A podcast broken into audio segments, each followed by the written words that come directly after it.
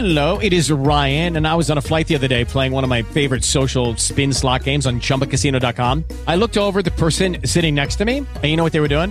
They were also playing Chumba Casino. Coincidence? I think not. Everybody's loving having fun with it. Chumba Casino is home to hundreds of casino style games that you can play for free anytime, anywhere, even at 30,000 feet. So sign up now at chumbacasino.com to claim your free welcome bonus. That's chumbacasino.com and live the Chumba life. No purchase necessary. VGW Group. Void were prohibited by law. See terms and conditions. 18 plus. Blog Talk Radio.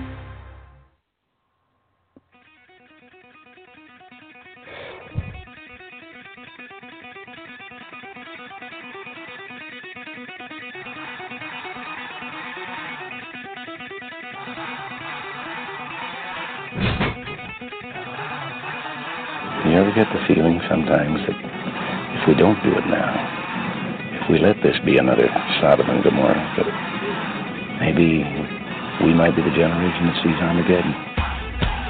Welcome, ladies and gentlemen, welcome to the End Time Tribune, covering breaking news and current events pertaining to Bible prophecy. In effect, counting down the second coming of Christ the King.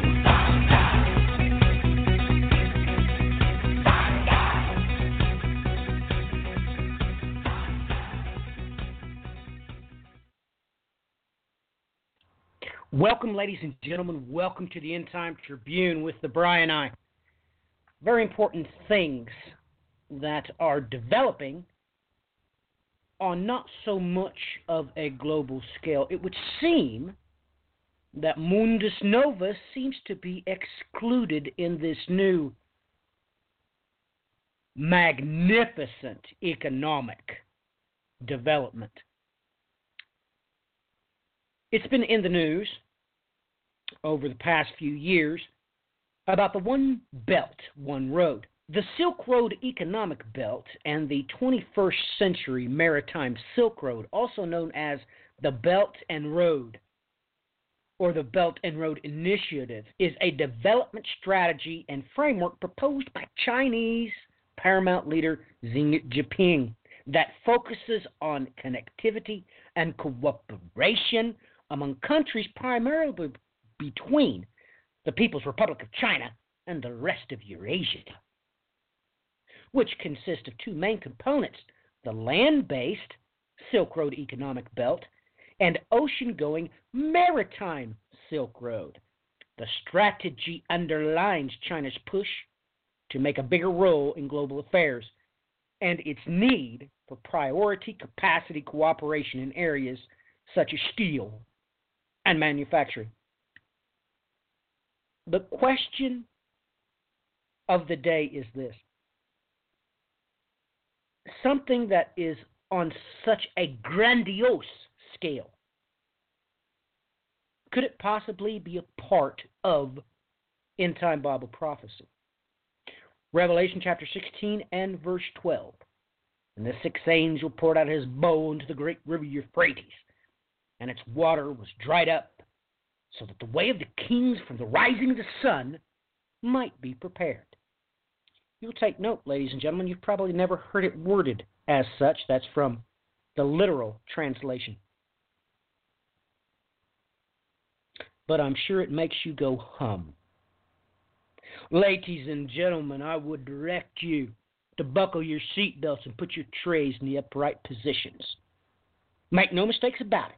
Both our saddles have been oiled, and both the steeds have been brushed out for the day. We are ready to ride. Why, you gonna pull those pistols or whistle Dixie?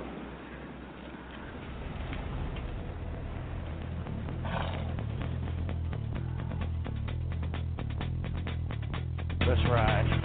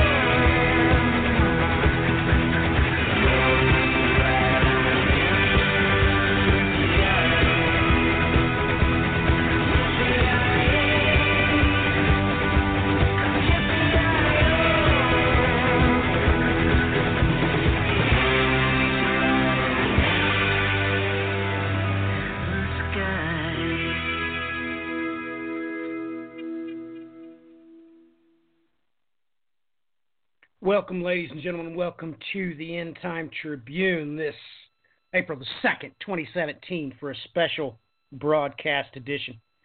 Brian, can we get you into the saddle here straight away, please?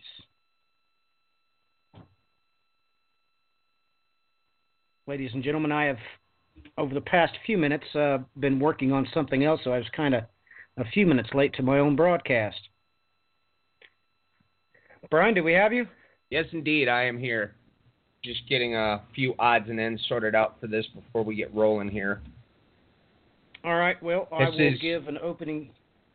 I will give Yeah, an opening and diatribe, and uh, then you can take over.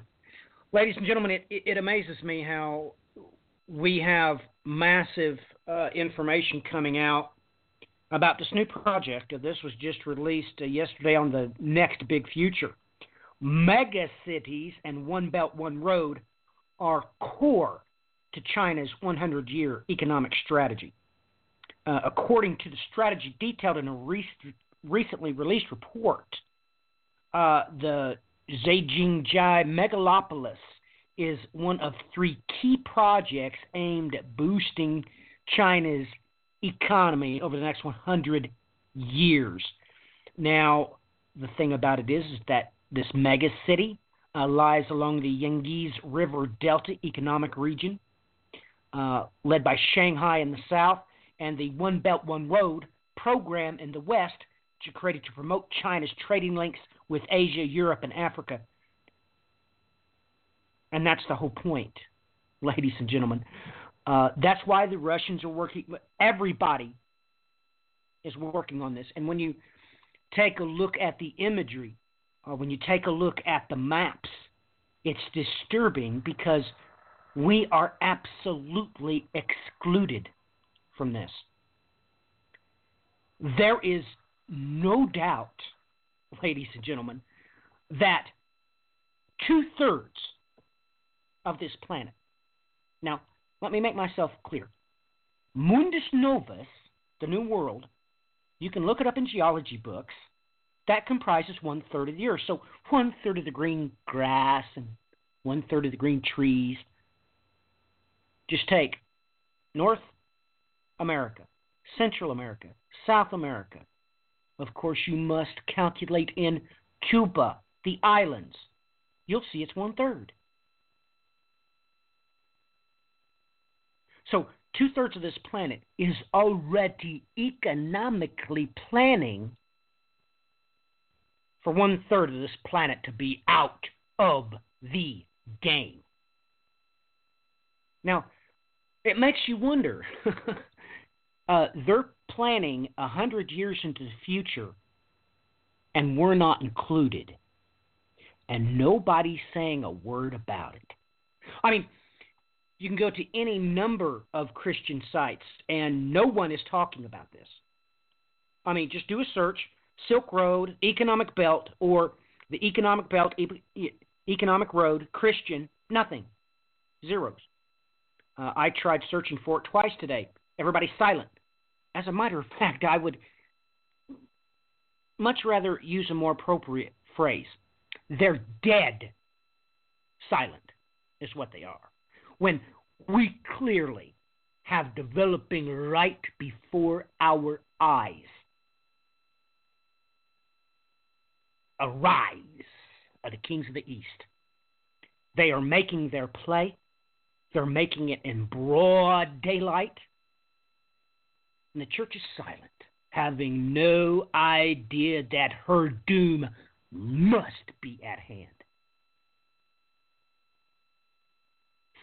Brian, I'm going to step away. I'm in the middle of something. That's why I was a few minutes late. And uh, you can take over. I will send you a ping when I am back. Is that all right, Bry?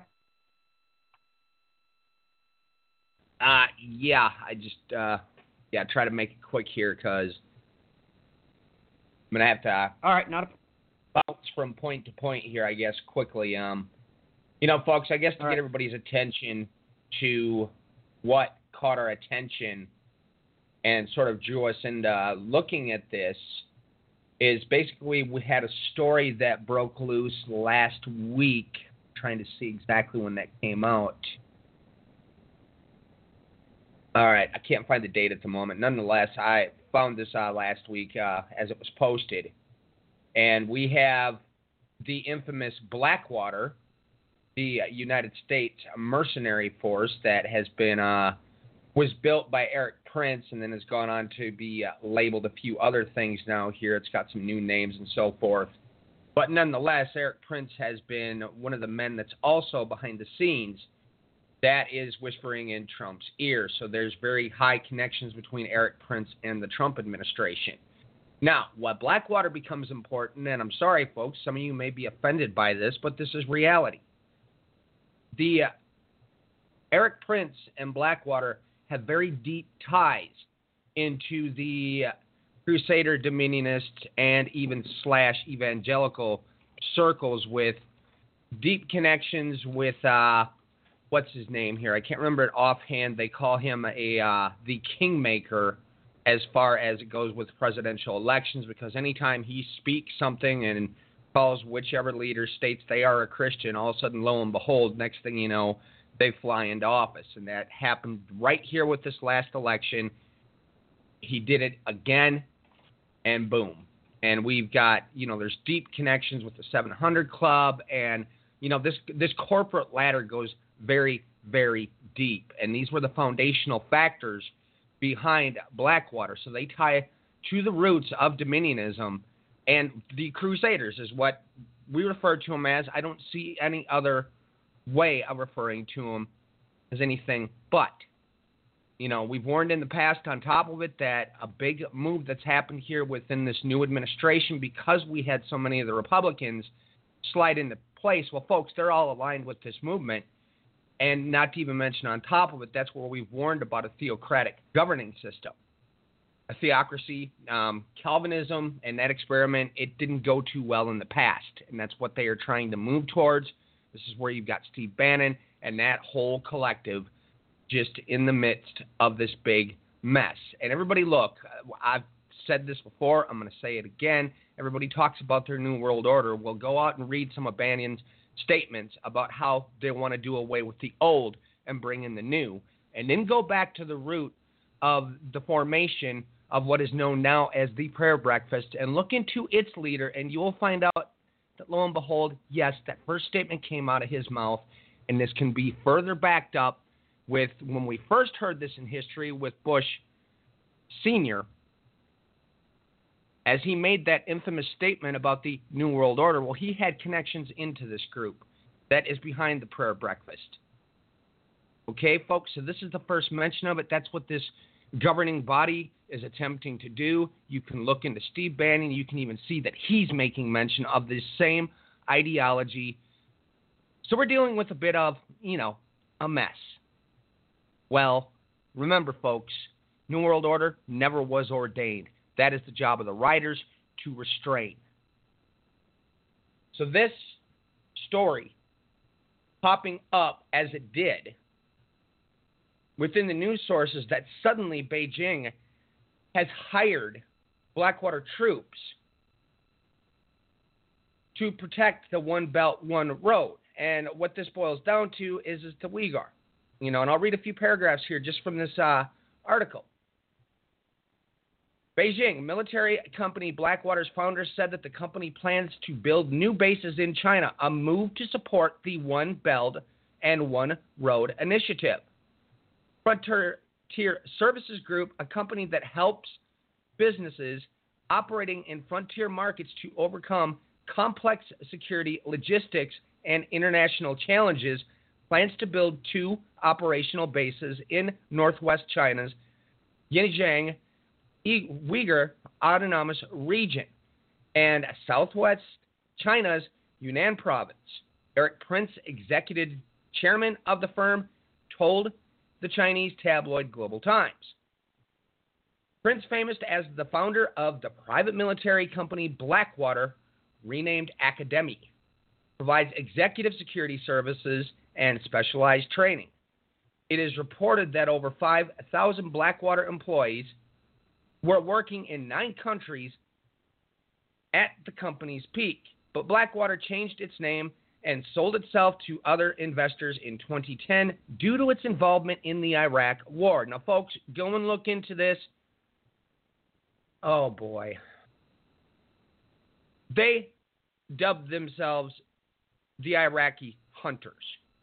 And they looked upon these people as if they were animals and they were out, quote unquote, in the backyard chasing down animals. You can look into incidents that happened with them in New Orleans and across the board, folks. These guys are not good guys. Moving forward, about the new operation in China, Prince told the Global Times that in late 2016, FSG expanded its geographic focus from purely Africa to include Northwest and Southwest corridors of the One Belt and One Road initiative. The Northwest Corridor includes the countries of Kazakhstan, Uzbekistan, Pakistan, Afghanistan. And the Southwest Corridor includes Myanmar, Thailand, Laos, and Cambodia. He added that the planned new facility in China's Yunnan province will allow FSG to be able to better serve companies in the Southwest Corridor. Subsequently, FSG will open a training facility in Xinjiang to service businesses in the Northwest Corridor. Wang Duai, a spokesperson of FSG, told the Global Times that the Yunnan base will be operating this year while the one in Xinjiang is protected to start operation in 2018. FSG's main service is to provide Chinese customers logistical support to get in and out of Africa's danger zones, Prince told Bloomberg in 2015. Africa is an important destination for Chinese investments. We believe our team's local knowledge will greatly benefit Chinese clients, said Prince. Chinese companies desperately need overseas protection services. Li Jiang, a director of the International Affairs Department in the China Security and Protection Group, told the Global Times, adding that Chinese security service companies lack advanced management theories. Now, before moving past this Blackwater aspect within this, folks, I need to point out something very crucial and important, and you can just type this in to your search engine, whichever one you use, and type in Blackwater Bear, B E A R, as an animal, and then foot. This was the logo which they used at their formation. You are having something encoded to you here, folks, if you like it or not. And this, you know, to touch on the next section, which I'm going to have Matthew give some commentary before we go into, this is going to be the Uyghur, because all of a sudden this becomes very important as well in understanding why is it they're out there in Xinjiang as they are. Aha. That's right, like Matthew said. Those kings of the east. Well, back over to you, Matthew. Well, it would seem to me, ladies and gentlemen, that's why all these things are being tapped into. That's why these Igar is being riled up, for one, being sent uh, in the battle concerning ISIS. Ladies and gentlemen, everything is being dumped into this. Now, you have to understand that you have to look uh, in order to find some of the things that's going on with this because just take note um, that they have decided uh, to use a new development bank for this project, ladies and gentlemen. And I will read straight from an article here.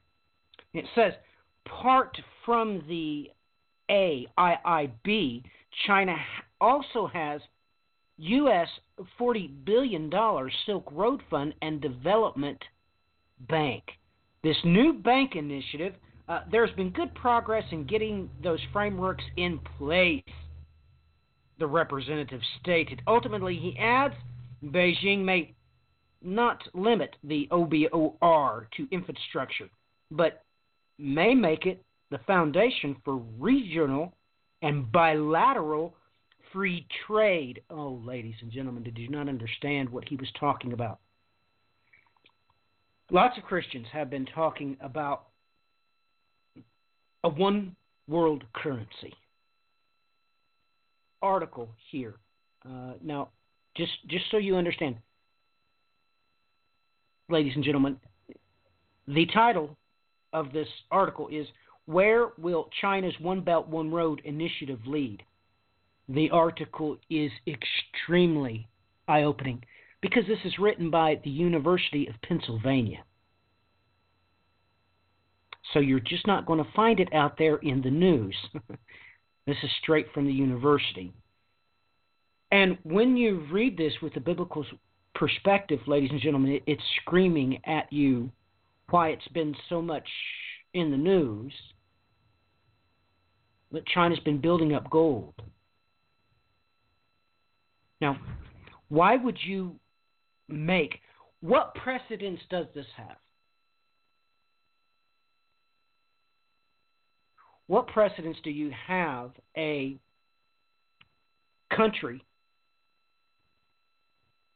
go to develop anything, and especially a communist country that decides to create an independent development bank for that specific purpose.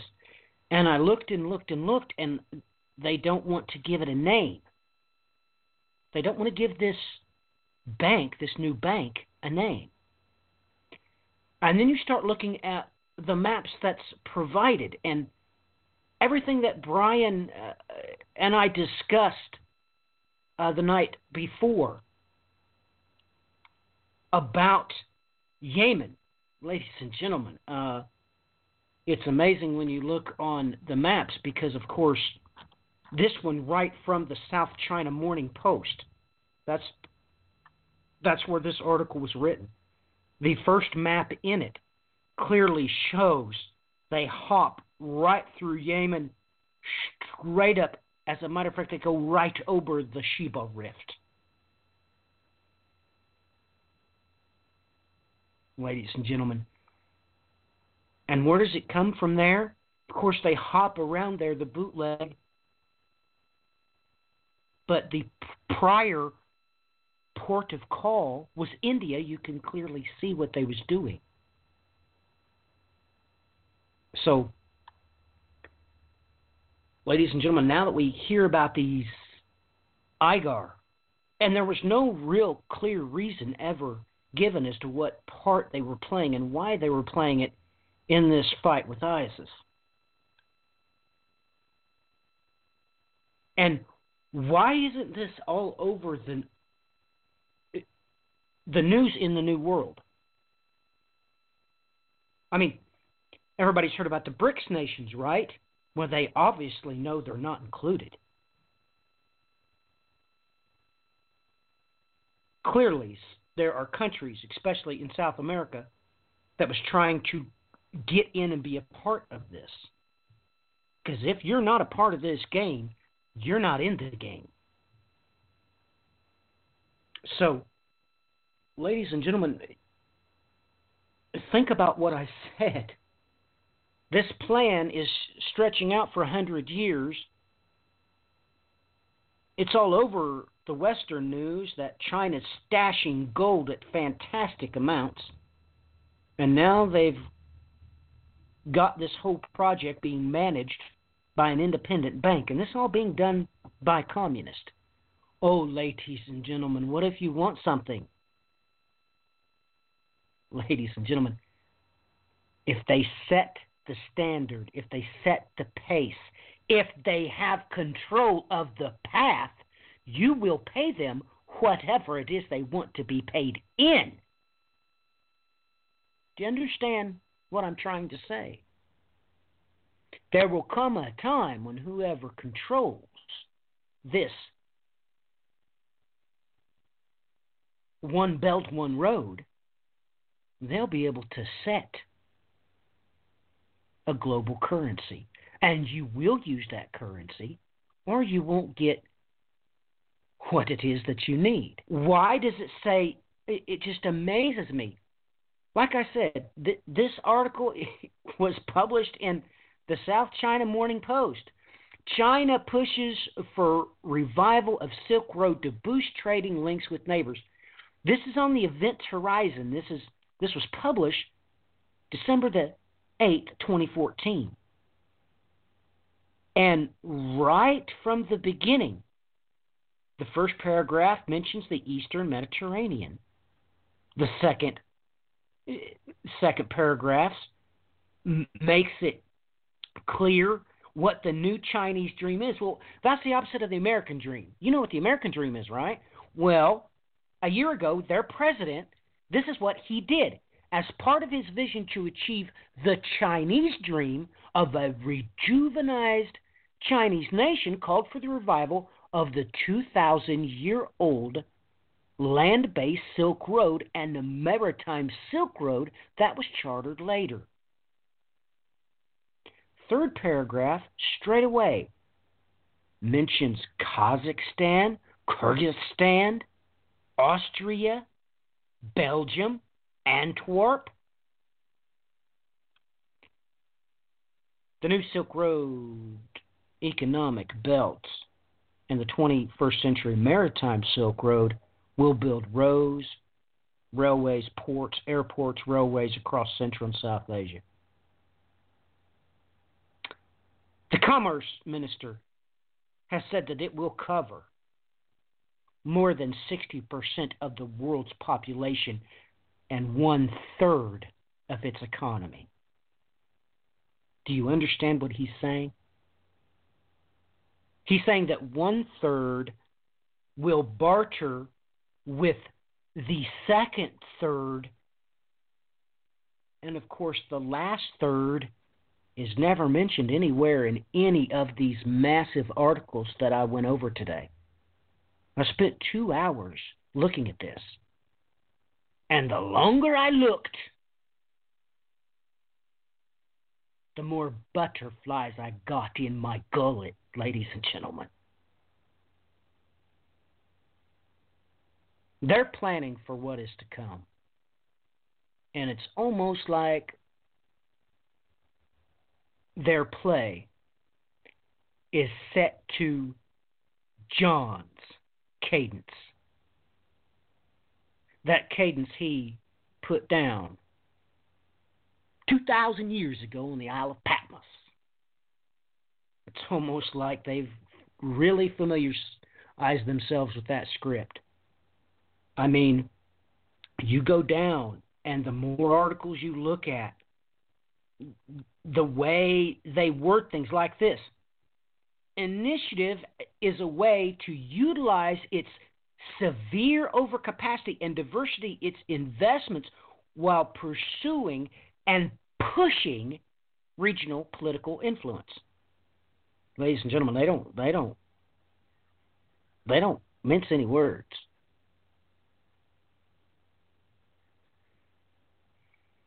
This is this is serious, and this is what is to come. The kings of the east will rise. They will. And they obviously know it. Brian? Uh, most certainly. I mean, that's it's exactly what what we're looking at here. You know, we've discussed this. We've got a video series on some of the big, big factors within the Kings of the East. I mean, quite literally, folks, this is a topic that goes on for much longer than we even discussed in those programs. You know, we brought up your first uh, portion of that with the uh, Attila the Hun, which those Hun people, depending on where you're at, they were called the the Xiongnu in the Chinese sources, and then of course we got the name Huns as it came along into Middle Ages history. And that ended up, those people you'll find out on top of it are the Magyar, which is the branches within the Turkish people, but on top of it, I've had long suspicions that that Magyar is also tied in with that name Magog. And historical documentation, in a way, does support that idea, depending on which of the ancient historians you look at. Of course, uh, Josephus used the blanket term of Scythian for Magog, and inadvertently, unless you understand the Scythian, to an extent, he was partially right because of the fact that the Scythian themselves were actually made up of a multitude of varied people groups that were all throughout the steppe regions. They used to call that entire area beyond, I think it's starting at the Euphrates, I can't recall right now offhand, but nonetheless, most of the maps during the Middle Ages called that area Scythia. So they used to just use that whole vast, broad region, you know, and probably even taking that on top of it from Herodotus and his histories. You know, we discussed this before. There's branches within the Scythian themselves that are tied into Ashkenaz. Now, these Igar, they're a rather interesting group of people, and they've been causing a very large amount of conflict now right up there at the uh, border of Xinjiang, China, which we talked about that extensively. You're looking at the Tarim Basin, you're going up into the Altai Mountains around that region, and Xinjiang alone by itself. I've spent a vast deal of time looking at the history, the archaeology, and even stumbled into some very, very strange anomalies of things that happen right up in that region, right up into the Altai Mountains and all around there. We've got geological things that cannot be explained. We have just this goes for days. They've had weird sightings of weird entities and all kinds of uh, things as far as that supernatural level of things go. So it's steeped in such an incredible history that is absolutely unbelievable. You know, in this uh, Igar or Igar, there's multiple pronunciations for this, folks. But most notably, you're gonna they're part of the Turkish people group. And um, you know, if you look go in and look at the genetics themselves, which is something I've been using actually quite extensively lately, now that I'm starting to get a grasp on how these trees work as far as the table of nations. The modern ones right now, you've got a mix between R1A1, which is usually typically associated with um, in the European groups, and what they suspect is actually that mix more or less came about after the fall of the Uyghur um, Igar Khaganate, which you know them mixing in with them, and then you've got an even distribution between O3 and J, which J you'll get a bit of your. Uh, this goes in usually into your Semitic bloodlines, and then, like I said, O3 is tied in with a few different areas. Most notably, the O line you will find that's within the Asian. Now, when you had the Igar themselves, the original um, khaganate itself, through most of the pictures that have been found, the roots began with a very, very Asian looking group of people through all the paintings they found throughout the area from that time frame. And, you know, just moving towards, at least now for the time being, moving to the end of their history as this uh, khaganate, which ended, um, this ran from, you had one phase of it ran from 744, 747, and then on top of 841 to 847. So this whole branch from 744 to 847 was its main uh, glory period, or as they list at the top of this article, 744 to 840. So it was a little bit less than 100 years that this ran. And at one stage, they ended up, uh, they switched over to the uh, religion of Manichaeism, and that's when they began to make connections on top of it for the massive controlling factor within the trade routes with the Sogdians and ancient Sogdia. And they were, for a very vast portion of time, they controlled the ancient Silk Road. And Folks, they're all over the place in ancient history. You have them during the Achaemenid Empire, Alexander the Great. And Alexander the Great didn't have a fun time with this group of people.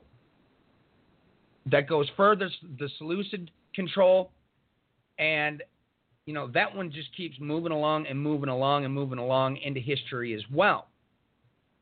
Now, this group of people later in history, when the Islamic, when the Muslims basically came in, they called them the uh, uh, toughest infidels for them to fight. And then at one portion, at one stage in time during those invasions, a mass majority of them converted to Islam. And this is where now you're seeing this massive, massive flashpoint with the people of uh, Xinjiang, China. And that's why we've had the Blackwater, Erik Prince, and his mercenary forces have been brought into this situation. And they've been, um, you know, several films have been being released just even lately here of threats against this group. They've had a bunch of crackdowns. There's all kinds of just unbelievable things that are happening right there in Xinjiang, China, as we speak. And when you understand that this was one of the main pivot points as well within the Silk Road, where a lot of the caravan and trade routes were set up and stops through this point, this is one of the most important paths. You know, and folks, you've got to get this idea out of your head. They'll try to fool you and make you believe that the Silk Road, you know, you mostly hear of that idea coming along, you know, towards the time around the Romans and the Parthians, and then moving forward in history into the Middle Ages and so forth. But everybody, look, this ancient route has been a non-stop thing throughout. Where do we have this in the Bible? It's in Isaiah 49. It's known as Sinim. And you take that Hebrew word, you can just run that word alone into your search engine, and it's going to take you right to the Wikipedia that's within China. It takes you straight to China. And if you even go through and look at some of the historical documentation, I went through and had took a look at what Delitzsch had to say as far as his Old Testament commentary, and he even brings up most are baffled. How did Isaiah know about this and bring this group of people into the equation? And you know, when you look specifically at Isaiah 49, you've got the diaspora returns, etc., going on here, and even as he pointed out at that point in history, because they didn't know about another group that we found. I can't remember the name of the documentation at the very moment. I'll try to pull that back up again. But yes, there was a diaspora of Jews that went into China and they did set up a kingdom there where they lived for quite some time in the midst of the Chinese people. And that stretches way back. So, what had historians completely baffled at the time of uh, when Delitzsch wrote his commentary is there, he couldn't understand, well, how did Isaiah know about this at that point in time? And at the same Yes. time, though, he brings up the fact that he'd seen documentation about diasporas into that area. Brian, uh, just to help you out, those were the Kaifeng Jews. Uh, there, they, Yep. they found the inscriptions and all that. Uh, ladies and gentlemen, it's off the charts, um, especially the tablets that they found there. Absolutely off the charts. Uh, the Kaifeng stone inscriptions are just off the charts. They are 100% Jewish tablets. And I just want to throw that in there. I'm not trying to interrupt you, Brian, but uh, we already have proof of this, so there's no point in beating around the bush, uh, questioning what Brian has said. Um, the thing about it is, ladies and gentlemen, that uh, when these were discovered, now it, it, it absolutely amazes me that this was not discovered into the modern times, ladies and gentlemen. And uh, these people were in China for a long time. Okay? The second tablet was dated in 1512. The third, 1663. Ladies and gentlemen, that's when they found him. You understand? That's when they found him. So, i i this is extremely wonderful that how did Isaiah know that, ladies and gentlemen? Because Isaiah didn't write it. The Holy Spirit wrote it using Isaiah's hands but just absolutely off the charts, Bry. Uh, sorry for that interruption. I just I just wanted to remind you of the name of the Jews involved. Well, I'm glad you did because that's a crucial point. It has to be brought up, you know, folks. And there's parts in this. There's things within this topic that we've never really breached nor moved forward on. And let me explain, you know, this aspect of it. It's this, uh, you know, the one thing that all these historians they sit there and look at and they go, well, we can't understand why we have this thing with this culture on this side of the world. We have all these legends, this lore, and they all somehow seem to be mysteriously connected with the absolute other side of the world, and we can't put two and two together, so it had to be some collective consciousness type of thing. Folks, it's not at all what was happening. Okay, they have that, you know, the old Disney song, It's a Small World After All. It's an understatement. These trade routes have been in place since ancient times, stretching all throughout the world. And this is no joke. And when I say all throughout the world, I'm not playing around. All throughout the entirety of the world. But this route going from China moving over into the Middle East, this is where you had the transfer of cultures, you had the transfer of belief systems, and this just keeps going and going and going for days. Now, folks, stop and think about it. It says it says that the Magi, the wise men, they came from where? It said they came from the east. This is the same east, folks, it's a topic we never move forward on and never breached because by the time that you get into what happened with Darius the Great when he usurped the kingdom that came down through essentially the Elam kingdom that came down through Cyrus the Great, and when Darius came in there and usurped it, one of the first orders he made was to execute those magi. Now, when you look at the magi he executed in the names, you're going to start seeing some names stand out. You're going to run one of those names, and you're going to find out that that's coming up all over in the text of Zarathustra, of Zoroastrianism, and that's why I've brought this up so many times in the past, folks. They try to tell you that that's the oldest religion in the world, and on down the line. And, you know, it may inadvertently have roots that go back into ancient times, but those texts that's a whole different story because you can lock them into place to being at the time of Darius the Great due to the fact that you have that revealing fight going on back and forth between Zarathustra and this infamous Magi that was basically had come from the time of Daniel when they were in Babylon under the Chaldeans. Same group. And then all of a sudden, lo and behold,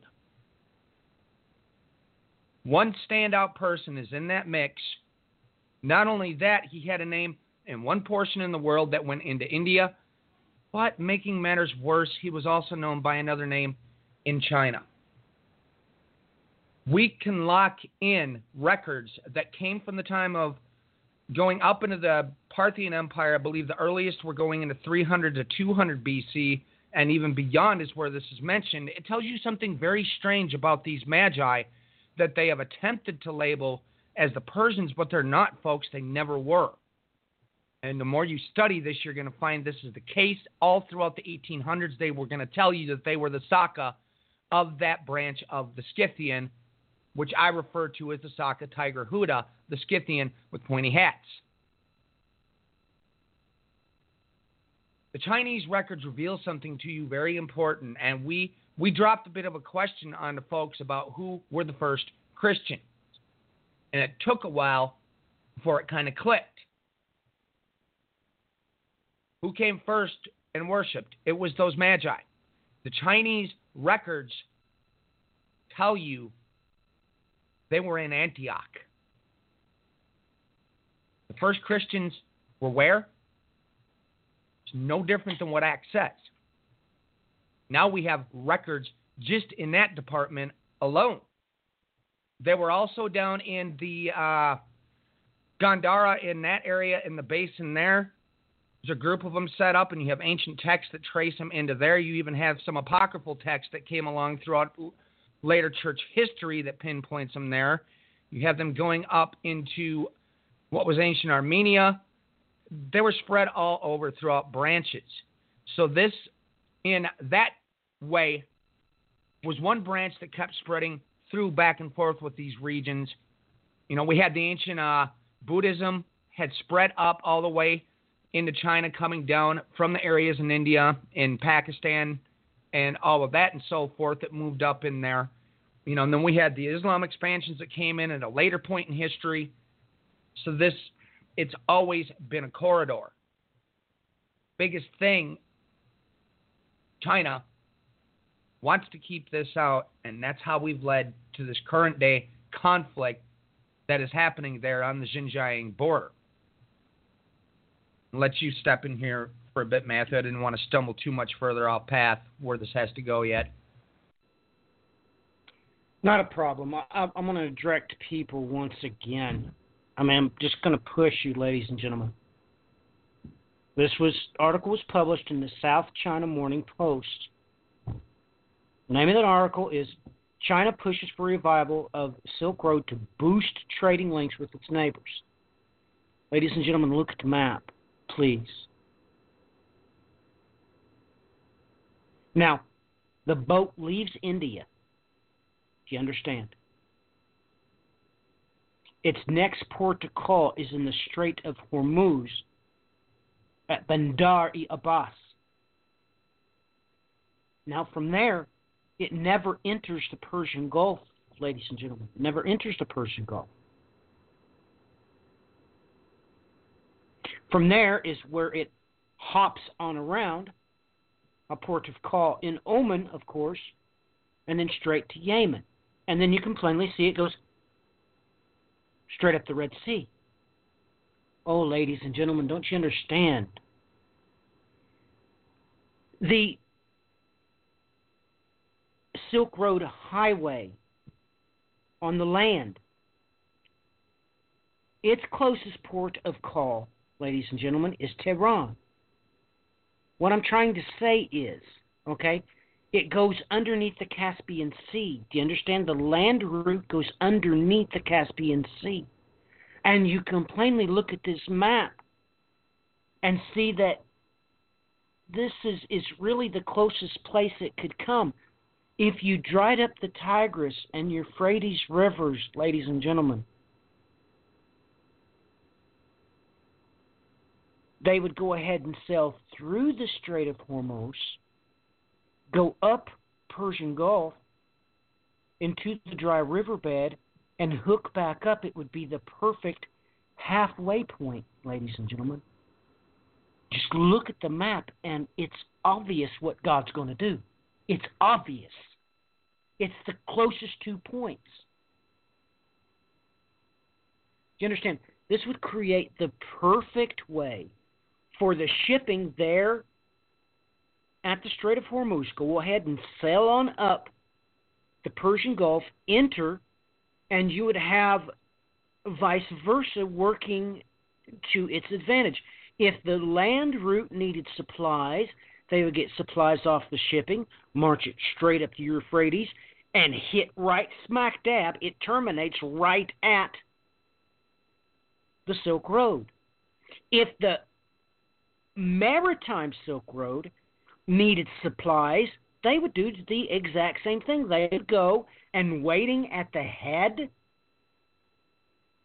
of the dry Euphrates bed, there would be a detachment from the land Silk Road to provide them what they needed. It's a perfect, oh my goodness, ladies and gentlemen, you need to look at the map and understand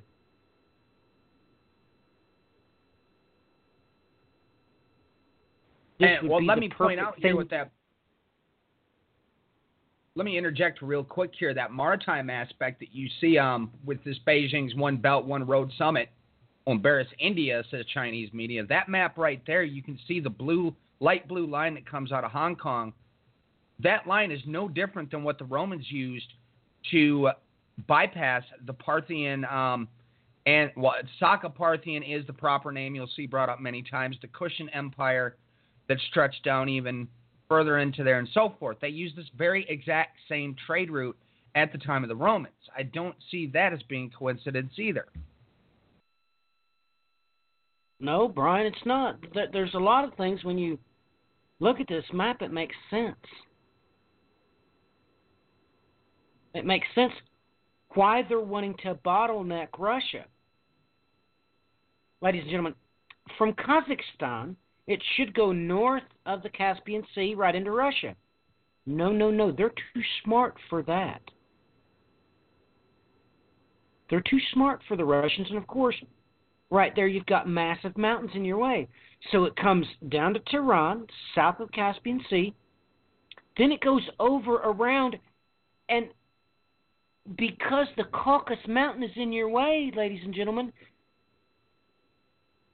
the Land Silk Road has to cross the Hellespont at Constantinople. Ladies and gentlemen, just look at it. This map has got history all over it. Because when you, you look at if you don't know the geography, if you don't know the northern border for the mighty Assyrians and why it was put there, Brian, this, this map makes biblical sense. And I don't understand why I can't see any of these Christian online ministries pointing out the simple fact that the kings of the East are gathering together. And this map plainly points out they will succeed. Now, look, I'm telling you, they left India, they go straight to the Strait of Hormuz. From there, they hop on around to Oman, right to, right to Queen Sheba, hop right around through the Red Sea. All they need is for the Euphrates River to rise up, and it gives a perfect link between the Land Silk Road and the Maritime Silk Road. Because right now, because that river's there, is why the shipping, why the Maritime Silk Road don't enter the Persian Gulf, ladies and gentlemen. It's why. Because south of Tehran, of course, they'll take it off of the land silk road. Ladies and gentlemen, you would think a five star general had planned this. It's it's perfect. And and by the way, did did everybody catch what I read about the article saying that China is pushing they want mega cities. Let let me read the headline again. This was published yesterday. Mega cities and One Belt, One Road are core to China's 100 year economic strategy. Ladies and gentlemen, and everybody's been wondering why these ghost cities have been built in China. Oh my goodness, you have no idea. They have all of this already planned.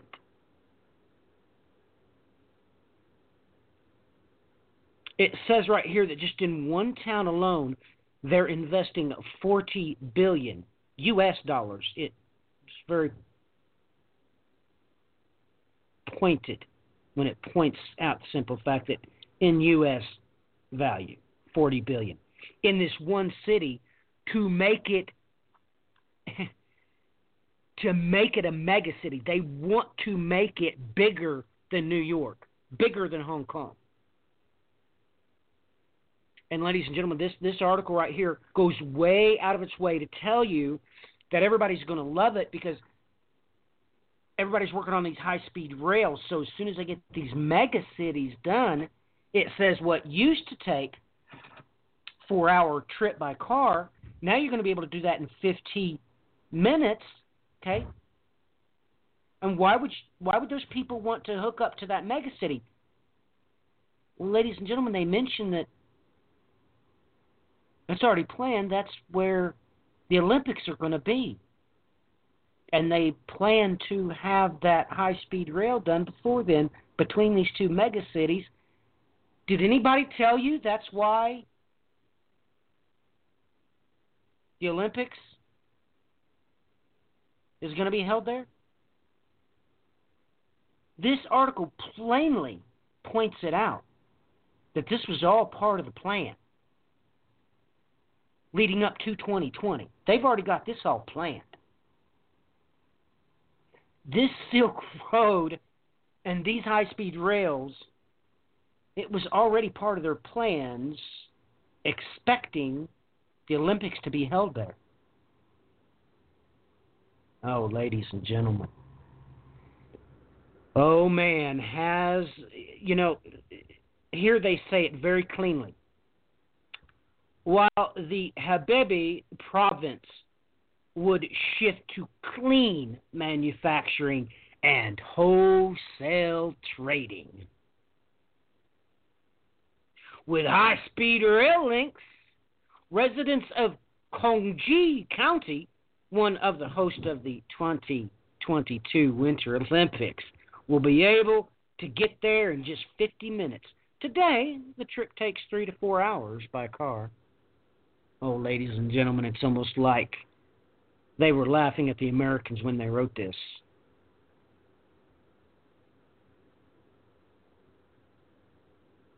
I mean,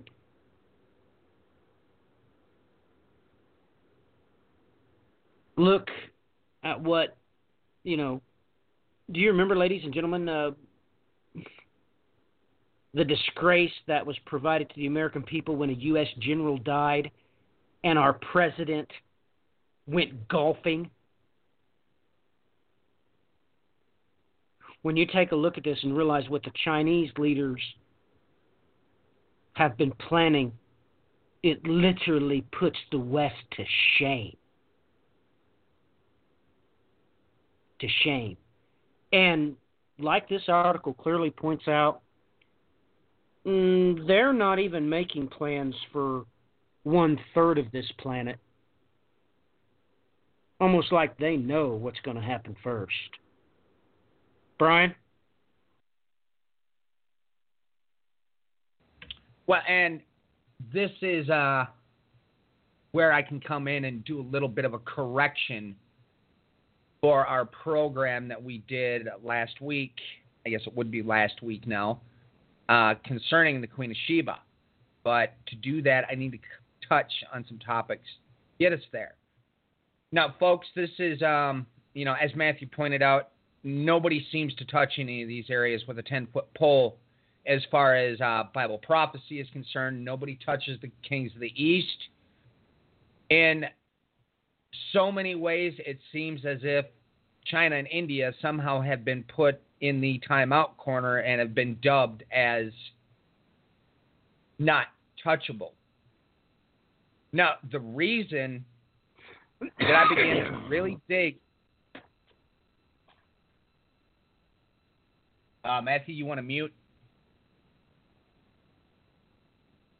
Okay, but anyways, the reason I began to dig into the history of China and India quite some time back is when I was looking into astronomical records that a tied into the the star the Magi followed, and b looking at a correlation between Moses to see if there was any astronomical events that went on there at the exact same time. And you know, going into an 80 year time frame prior to his birth is where I discovered that in China you've got a record with the um, fall of the Xia dynasty, which led to the rise of the Shang dynasty that locks into a, approximately 1607 BC. They reported that they saw 10 suns in the sky at the in the sky. And if you start kind of questioning that, you go, well, this could be metaphorical, or was this actually an eyewitness report of some kind of a comet or meteorite type body breaking up in the atmosphere? Well, lo and behold, all the rest of the data basically supports that that's exactly what happened is it was a breakup of a meteorite body as it entered the atmosphere and there was mass devastation that took place. There was plague, all sorts of things that happened right around this window. and the fall of the Xia dynasty was tied into that as well, and then the rise of the Shang. Now, if you look on top of it in the records of India, you've also got mention of the same sort of idea within the Ramayana War, and you know you even have aspects that go into the later with the Mahabharata War and so forth. Now, the reason I looked at these two places is I had known that for some reason these two sections of the world have always been cordoned off and set apart and have been enduring since ancient times. And that's no joke. Why I began to dig into these areas, and that's where I ended up finding out that these histories are so crucially important to understanding things biblically in history because they confirm, they give other details, they fill in a plethora of gaps. And scholars in the 1800s recognized this, but somehow it's just disappeared into the fabric of time. But now to go in and point out this important factor of what I wanted to correct from last week. Now, that same route that you see coming in from Hong Kong and going in up near towards, uh, well, they refer to it as South Asia on this map, which encompasses the areas of, at least where they're showing here, is uh, Pakistan and India. But that lower tip, if they were to extend that up towards the um, southern border of India a little bit more, that's in the same region where Ophir was located and we have confirmation of this within the Egyptian text that referred to India as Sophira or quote unquote Ophir. Now, last week when we did that program on the Queen of Sheba, I had stated that the connection, the big connection, was that Sheba was the alignment with Cush. But now, after I've been spending a great deal of time looking over this uh, genetic uh, DNA data and coinciding this with the Table of Nations, the more I looked at that data that was there as far as who is in Arabia, it hit me wait a minute. Okay, we do have a Sheba in Cush. We also have a Sheba from the line of Shem. And it starts to become very prominent when you see this. If you look in Genesis 26, you'll see it listed here with these descendants. And Joktan became the father of Almodad and Sheleph, and has Haramaveth and Jerah, and Hadoram, Uzal, Diklah, and Obal, Abimael, and Sheba, and Ophir, and Havilah, and Jobab, and all these were the sons of Joktan. There you have Ophir listed, and this was part of the Indus Valley civilization. There's a split between the people there. I have to look in more detail on this as far as that Table of Nations genetic data goes, but that split in people is tied into the ancient Indus civilization, which becomes very crucial in understanding a whole lot going on with ancient history. Now, the big connection you'll find out when you look into the ruins of the Indus civilization that they found tablets back and forth and back and forth and back and forth between the two is ancient Elam is the major connector. But you'll also find out that the Sumerian civilization also had connections with them. Now, when you bring up Elam, once again, you have a descendant of Shem there. And as I was doing a lot of this archaeological and historical work, this was in the time where they were using anthropology as their base work to try to figure out who these groups of people were. And you'll find that in this Indus civilization, there was a very large amount of what they would term Semitic or descendants of Shem um, skeletons within the archaeological findings. So, this on top of it, with those archaeological findings, even is further proof that that's what we're looking at here.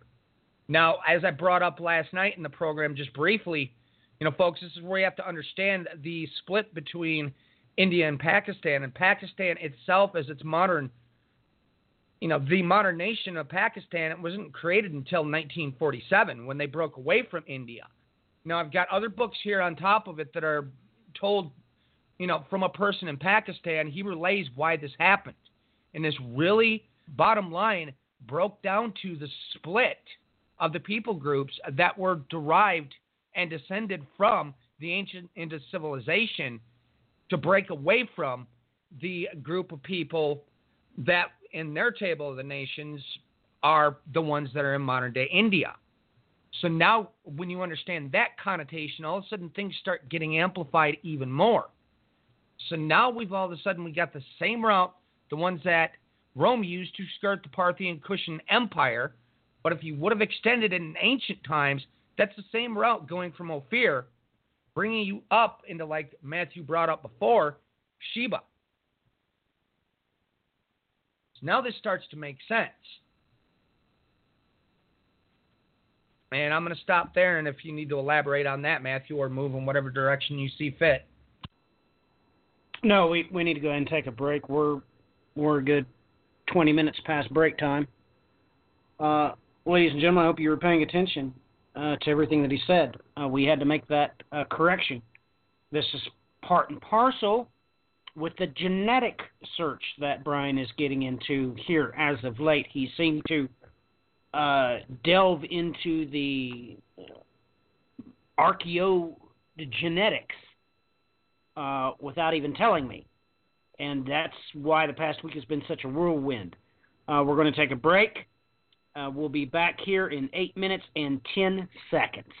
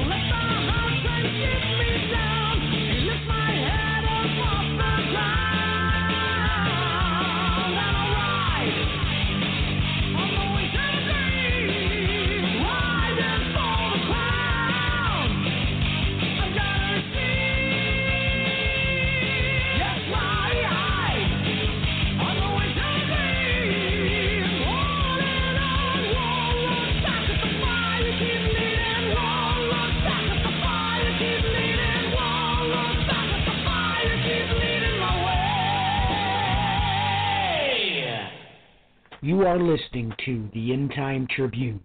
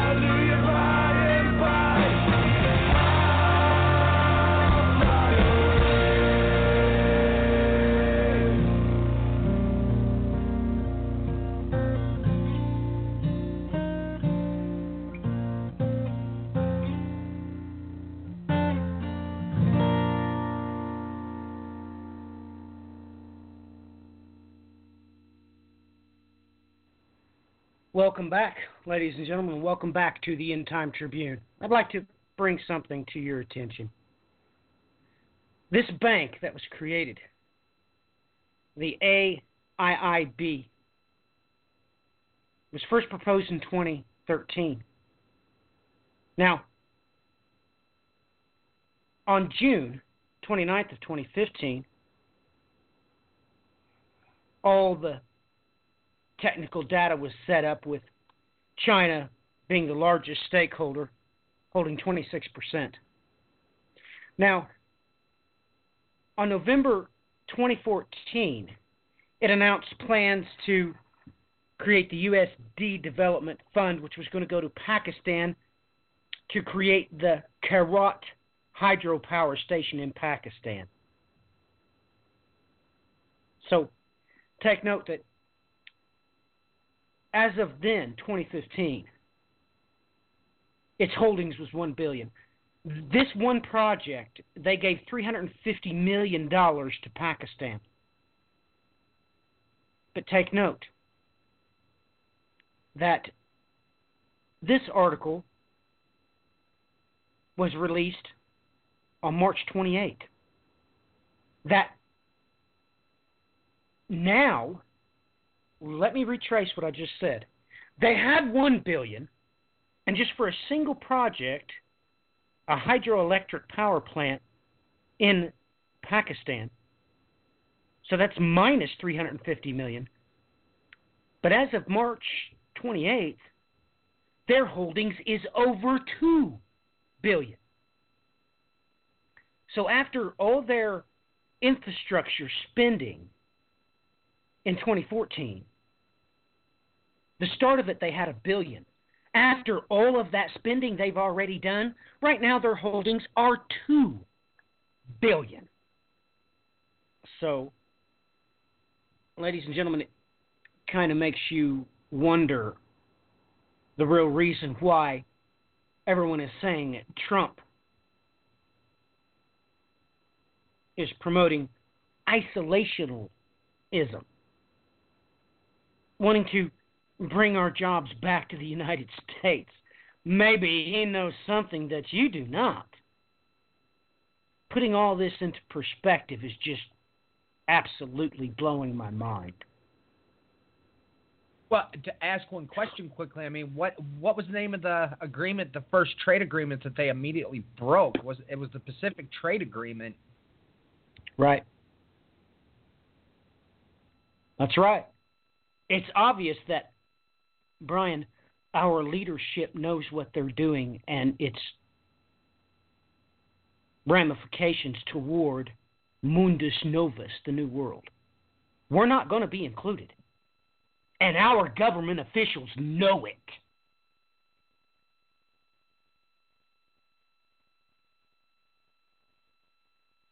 Brian, you just sent me here an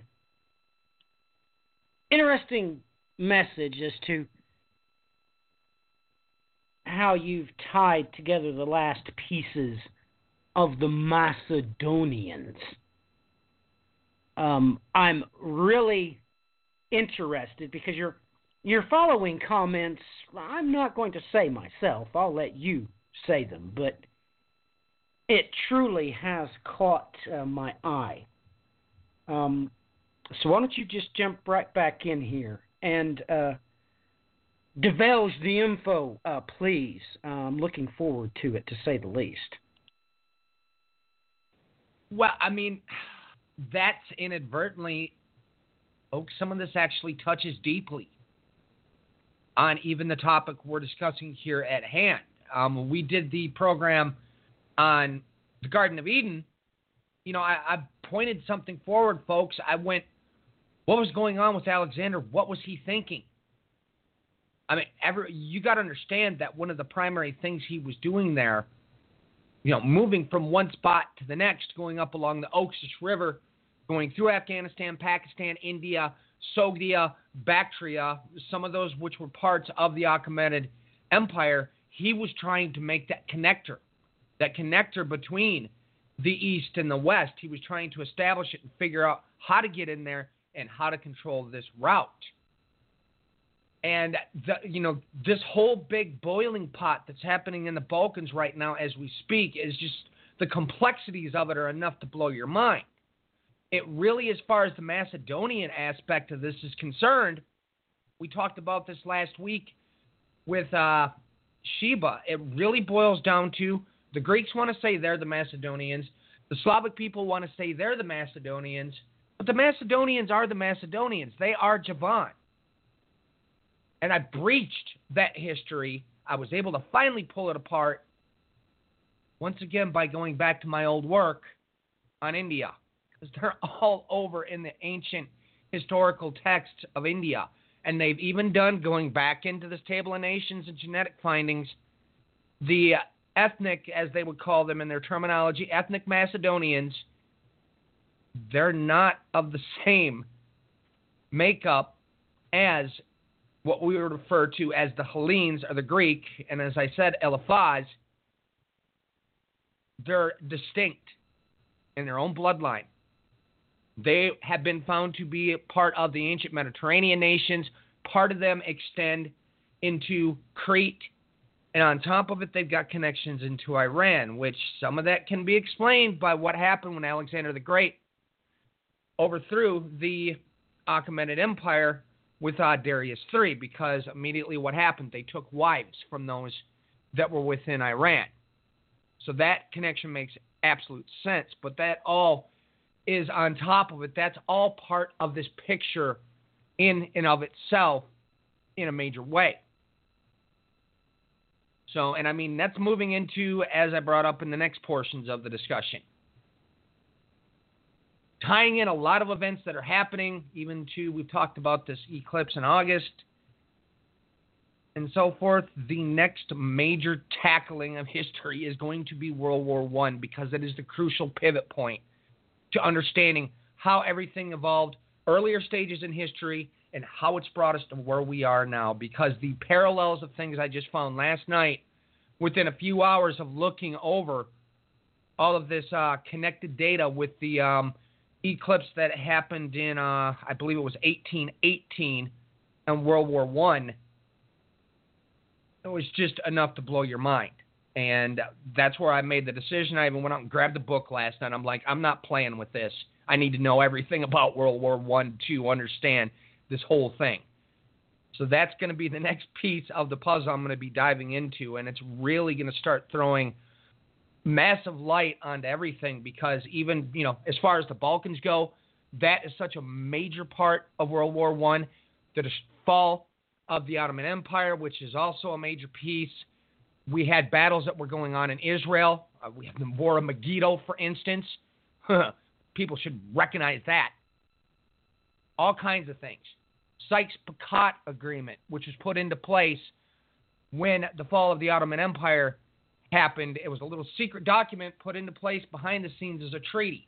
And the Islamic State has been stating for some time that we are going to avenge the Sykes-Picot Agreement. And every time one of these major terror attacks comes up, such as the one that happened in Paris, for instance, nobody mentions this. And it's the key crucial piece. Now, I ended up finding out on top of it that the author, that um, his material that I basically got a hold of, where he's explaining things from that side of the world, from all of his interviews and things he's seen with his own eyes, connections he's had, and so forth, he's been on top of it. He's been thrown onto a kill on site drone hit list by the United States, and he's fighting to get taken off that list. I don't know about you, Matthew, but don't you find that one a little bit peculiar? Well, yeah, but I'm sorry, I'm going to have to push everybody. Let me say this again South China Morning Post. China pushes for revival of Silk Road to boost trading links with neighbors. I'm going to read directly from this article. And it's here that you're going to find out that there's even a Silk Road Institute, ladies and gentlemen. Fang Guanghua, president of Northwest University, who leads the university's Silk Road Institute, said the Chinese version of the Marshall Plan would help China make better use and increase the value of its foreign reserves to nearly 4 trillion and provide much needed investment to many countries. Was that that caught my eye, the Marshall Plan? Why is a Chinese man mentioning the Marshall Plan? Next paragraph, he tells you the original Marshall Plan was a 1948 financial aid program sponsored by the United States to boost the economies of Western Europe after the Second World War. It was named after then Secretary, ah yes, George Marshall. Ladies and gentlemen, ladies and gentlemen, the One Belt, One Road. Out in the news, they tell us that this investment bank that they set up for this, as of days ago, has two billion in holding after all of its expenditures. But this article right here says that that same bank, its foreign reserves are nearly 4 trillion US dollars. Oh, ladies and gentlemen.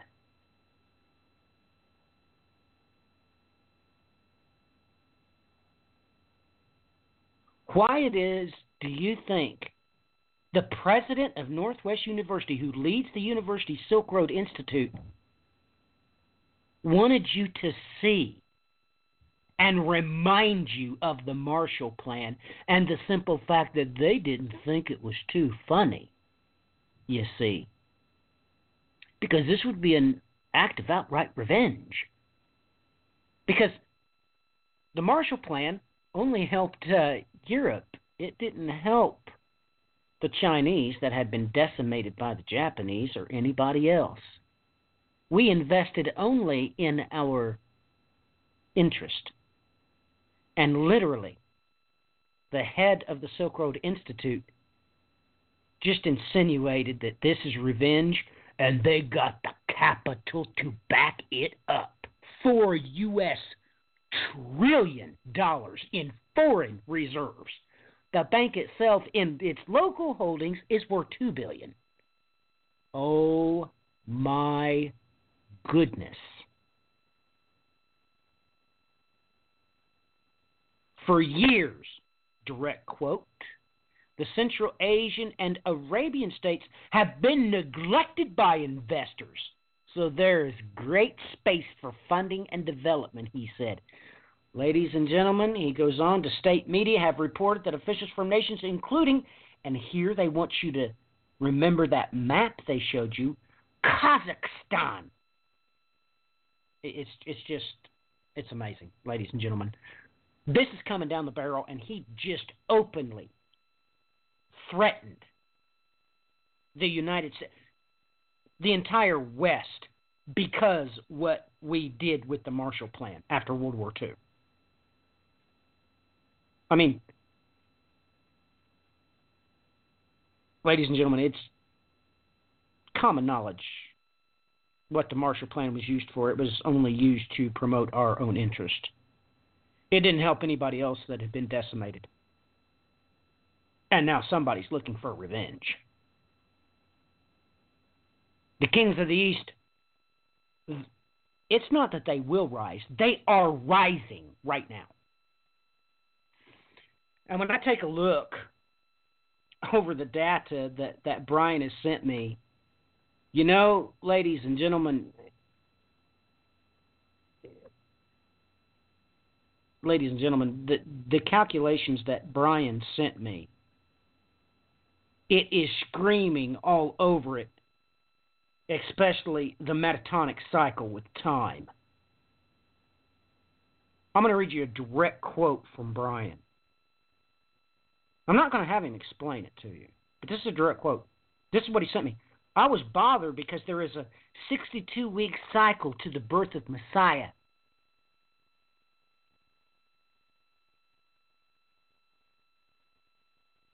But, you know, ladies and gentlemen, I don't know how much he's going to expand on this, but he clearly points out that in his calculations, this set, this secula, started at 2015, he was calculating.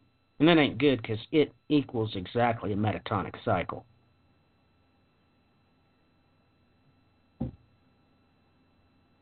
When a jubilee of 49 years is added to a very magical date, Lord have mercy, that brings you right to the temple destruction when you know what to look for. Brian, I hope that gave you a good enough breather. Um, I think I got everybody's attention for you.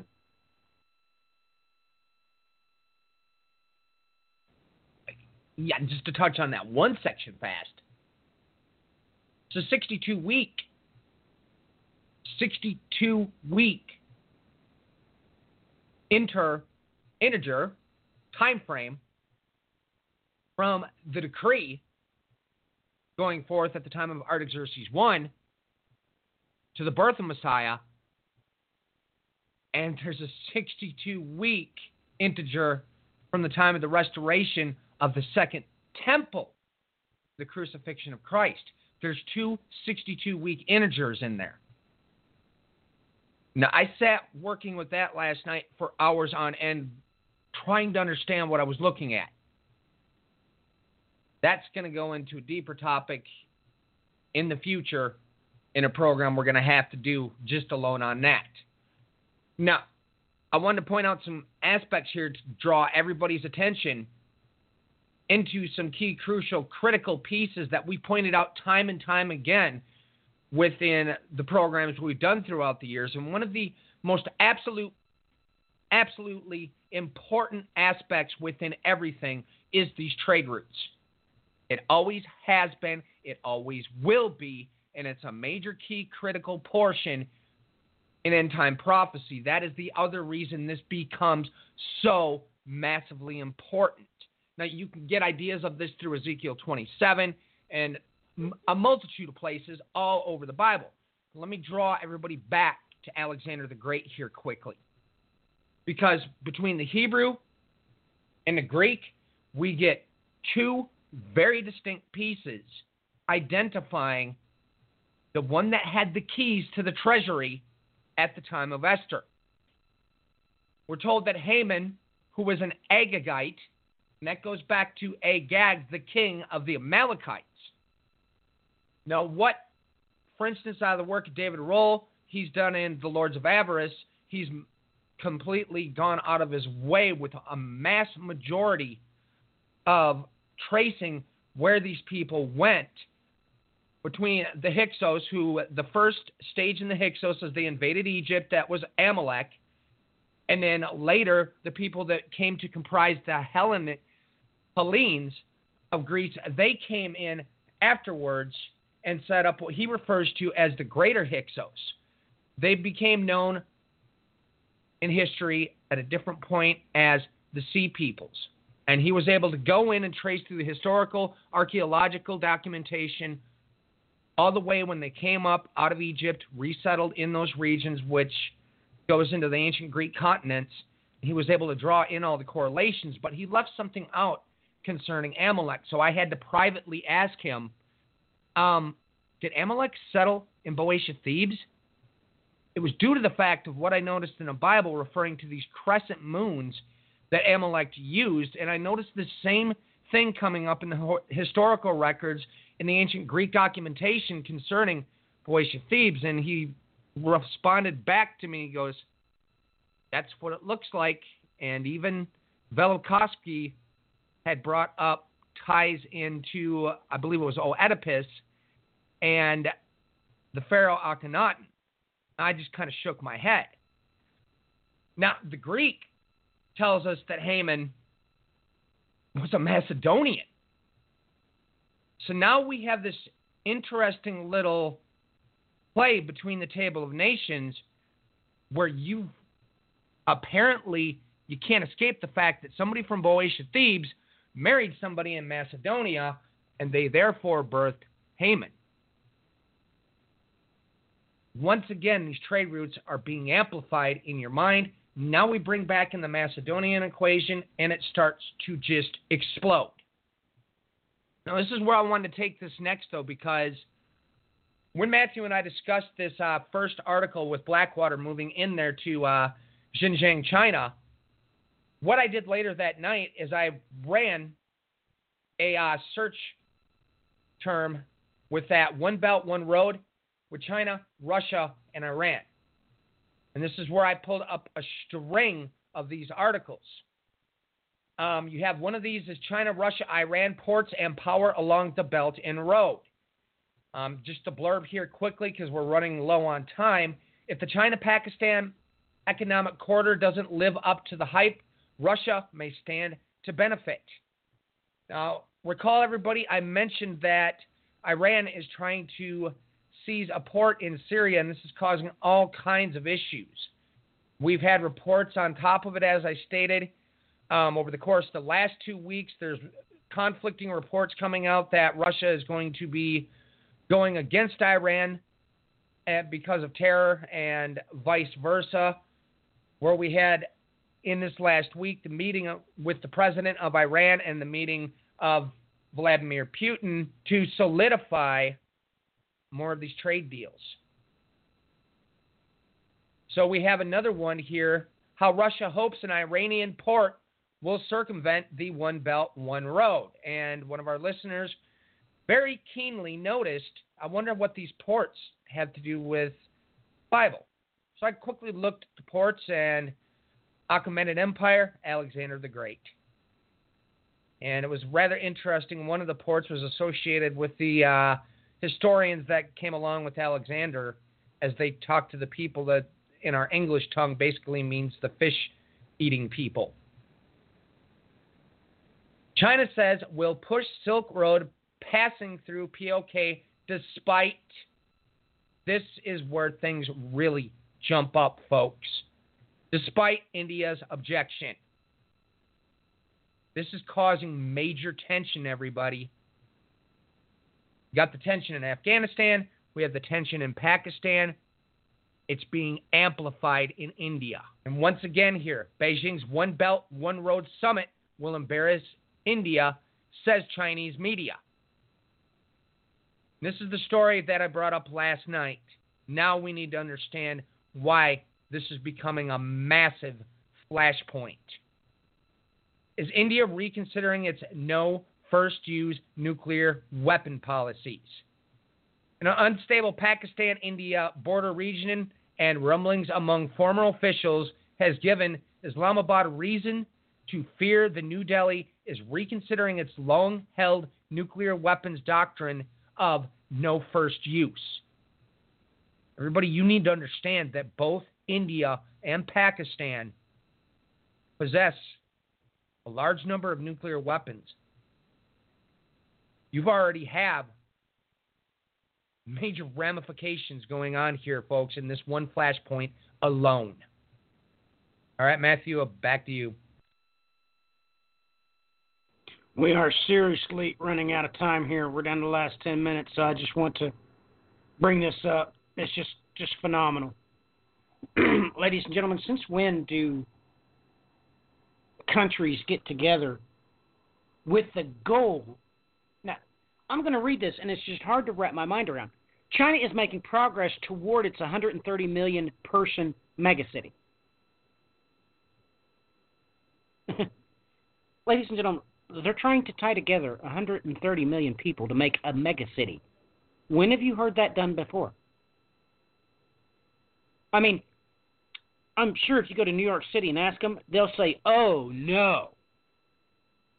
What kind of psycho would want to would purposely plan to build a 130 million person megacity? Well, Jing-Jin-Jai, which stands for Beijing, Tianjin, and Hebei, is a central plank of the country's economic development plan over the next century. In November, the government approved 36 billion to build 700 miles of rail between or within the next three years.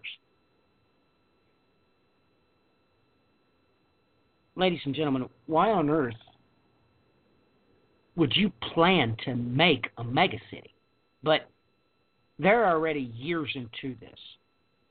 And this 36 billion, well, that was just approved for this project. They've been going at this since 2014. But not that it's phased uh, uh, phased them at all. Since 2014, they've doubled their money in local holdings. Now, that's beside the simple fact that they've got four trillion in foreign holdings. Oh my goodness, wrap your mind around this. Wrap your mind around this. This is the end times coming into fruition right in front of your face. The kings of the east are rising. Just blows me away how Brian just just in the past few days has gotten a hold of the key critical information concerning the genetic dispersions. And you look at the map and it's Bible prophecy. It's right there. I mean, it all makes sense. It all makes sense looking at those wonderful genetic distribution maps. It's it's prophecy in action, ladies and gentlemen. This is this is serious business. And they're planning it without us. And they are moving full steam ahead. Everything in this article, it's anti poor people severely. They say they don't want nothing about that. It says, by developing Tianjin, we encourage the redistribution of talent, he said. Education and housing is cheaper by half than in Beijing. It is hoped that the project will boost the movement of talent and labor to help underdeveloped areas catch up, a scenario that should help the entirety of the megacity, which is an average income of 40% to that of Beijing and Tianjin. Ladies and gentlemen, they're doing all of this to get the poor out of poverty, and they just come right out in the open of saying it. They're not just issuing the poor people help. No, their entire government is working on, on pulling their undereducated and their lower income people straight out of the ditches. That's why they're doing all this. It's their intention to there not be a lower class. And they are actively throwing billions of hundreds of billions of dollars at that. So they have made their intentions quite clear. And they are going to accomplish I mean with 4 trillion dollars US in just their foreign assets, they could pull down our economy whenever they wanted to. And it sounds like to me our leadership knows it. Now, they're running around.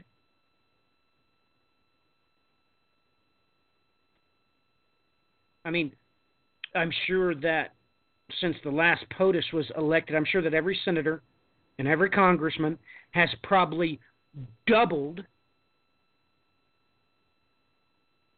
their cuts from these special interest groups as all of the rats start scurrying toward the door because they know it's about ready to collapse. I'm, I, I, I know they're doing that. But, ladies and gentlemen, if Trump's talking about it publicly, believe me, all the senators and congressmen have been talking about it for quite a long time. They know the New World's not included in the One Belt, One Road project.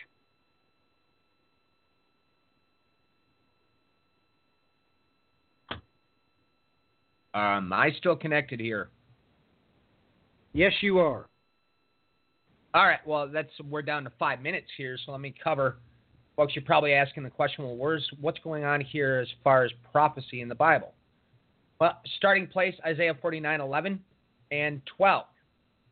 I'll make all my mountains a road, and my highways will be raised up. Behold, these will come from afar, and lo, these will come from the north and from the west, and these from the lands of Sinim. As I brought up previously, Sinim in Hebrew is going to point you at China. But the Greek does something really interesting as well, because the Greek renders this as Persia. Take a look next at the word road in the Hebrew for highway, H4546.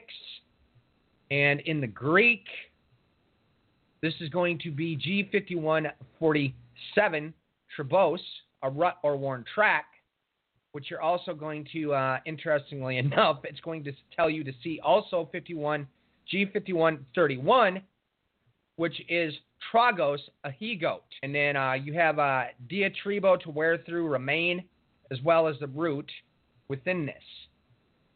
Let's see, on top of this here, it is also of time after through the fullness or completion of the prefix thorough, thoroughly. And that will bring you through all the Greek references between the Septuagint and the Textus Receptus. And the root here on top of it, going back in this again for sinim, is thorns. And you'll notice that in the mass study throughout this as well, that that reference, that meaning of thorns will show up everywhere. And yeah, as I stated here, the Greek, behold, they shall come, they from afar shall come, some from the north and the west, and others from the land of the Persians. Where you go into that aspect. And let's see, what did I bring up next?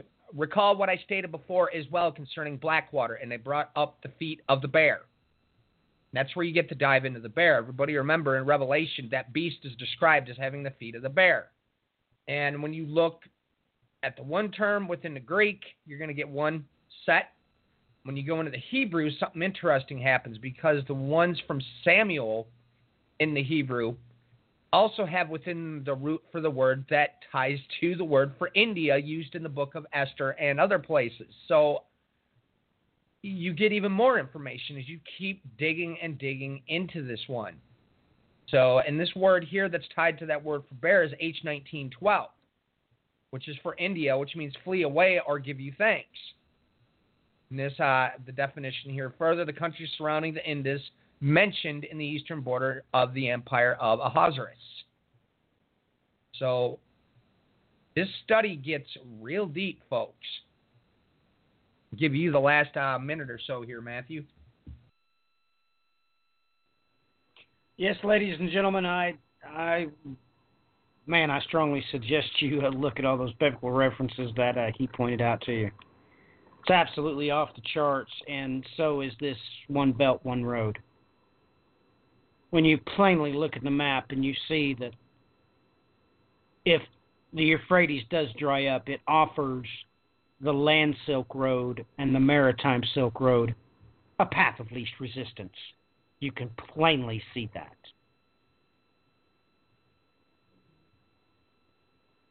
Ladies and gentlemen, until next time, God bless. Godspeed.